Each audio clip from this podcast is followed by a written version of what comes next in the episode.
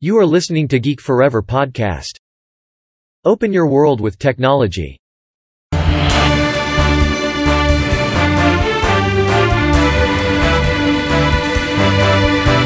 This is Geek Daily. วัสดีครับ ผมดนทราดนจากดอดนเบาะนะครับ และนี่คือรายการ Geek Daily นะครับ เป็นรายการใหม่นะครับที่ผมจะมาเล่าเรื่องราวนะครับของข่าวที่น่าสนใจนะครับ โดยเฉพาะข่าวด้านเทคโนโลยีนะครับที่ผมจะมาอัปเดตให้นะครับ ในรายวันเว้นวันนะครับ โดยผมจะพยายามออกให้ได้ทุกวันอังคารพฤหัสแล้วก็วันเสาร์นะครับสำหรับรายการ Geek Daily นะครับ หลังจากที่ก่อนหน้านี้ก็ได้เขียนบล็อกในส่วนของเรื่องราวของเทคโนโลยีไปมากแล้วนะครับ แต่ว่าช่วงหลังก็ไม่ได้ค่อยได้เขียนนะครับ จึงอยากจะมาเล่าในตัวพอดแคสต์แทนนะครับ แต่ว่ารายการนี้คงเป็นาการเล่าแบบสั้นๆนะครับ ประมาณ 4-5 นาทีนะครับ โดยจะนำอัปเดตเทคโนโลยีใหม่ ๆ นะครับ ที่มีข่าวมาทุกวันนะครับ เลยเห็นได้ว่าตอนนี้เนี่ยมีเทคโนโลยีรวมถึงเรื่องราวของวิทยาศาสตร์ใหม่ๆที่ให้เราเห็น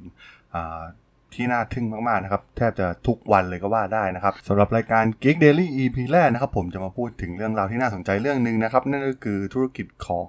อาหารที่เป็นเนื้อสังเคราะห์นะครับ เราจะเห็นได้ว่าก่อนหน้านี้เนี่ยก็มีข่าวมามากมายนะครับ ธุรกิจอย่าง Impossible Food นะครับที่สร้างอย่างตัวเบอร์เกอร์เนื้อที่เป็นเนื้อเทียมนะครับที่ไม่ใช่ทำจากเนื้อสัตว์จริง ๆ ออกมาจำหน่าย แล้วก็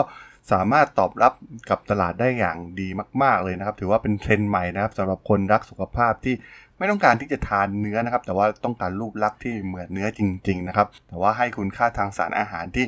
พร้อมสับให้กับผู้ทานเหมือนเหมือนกันนะครับ ต้องบอกว่าตอนนี้เทคโนโลยีทางด้านการผลิตเนื้อเหล่านี้ก็กำลังก้าวหน้าไปอย่างมาก ๆ นะครับ แล้วก็ตอนนี้เนี่ยมีข่าวใหม่ที่น่าสนใจนะครับ จากบริษัทสตาร์ทอัพจากประเทศอิสราเอลนะครับ ในการใช้เทคโนโลยี 3D Printing นะครับ เครื่องพิมพ์สามมิติเนี่ยมาสร้างเนื้อสเต็กโดยใช้การพิมพ์นะครับ แต่ตัวนี้มันน่าสนใจนะครับ เพราะว่ามันใช้เนื้อที่เป็นเนื้อจริงๆนะครับมาเป็นทำการเพาะเลี้ยงเซลล์ในหลอดทดลองนะครับ จาก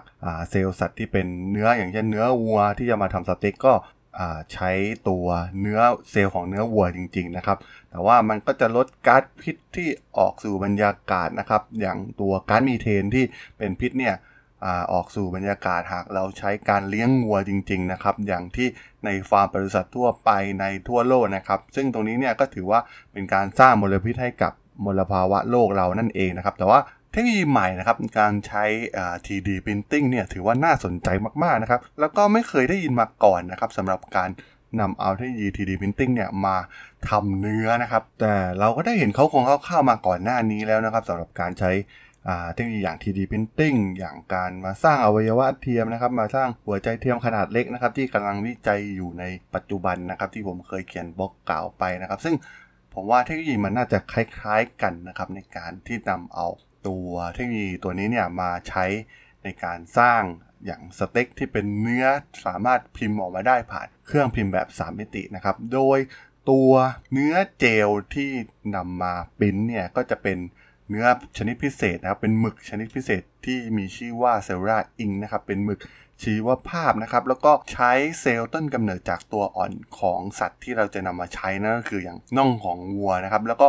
สามารถทำมันได้อย่างรวดเร็ว แล้วก็สามารถเปลี่ยนแปลงรูปลักษณ์ต่างๆ รวมถึงความหนาของสเต็กที่ต้องการได้นะครับ ต้องบอกว่ามันเป็นเรื่องที่น่าสนใจมากๆนะครับ ที่เรา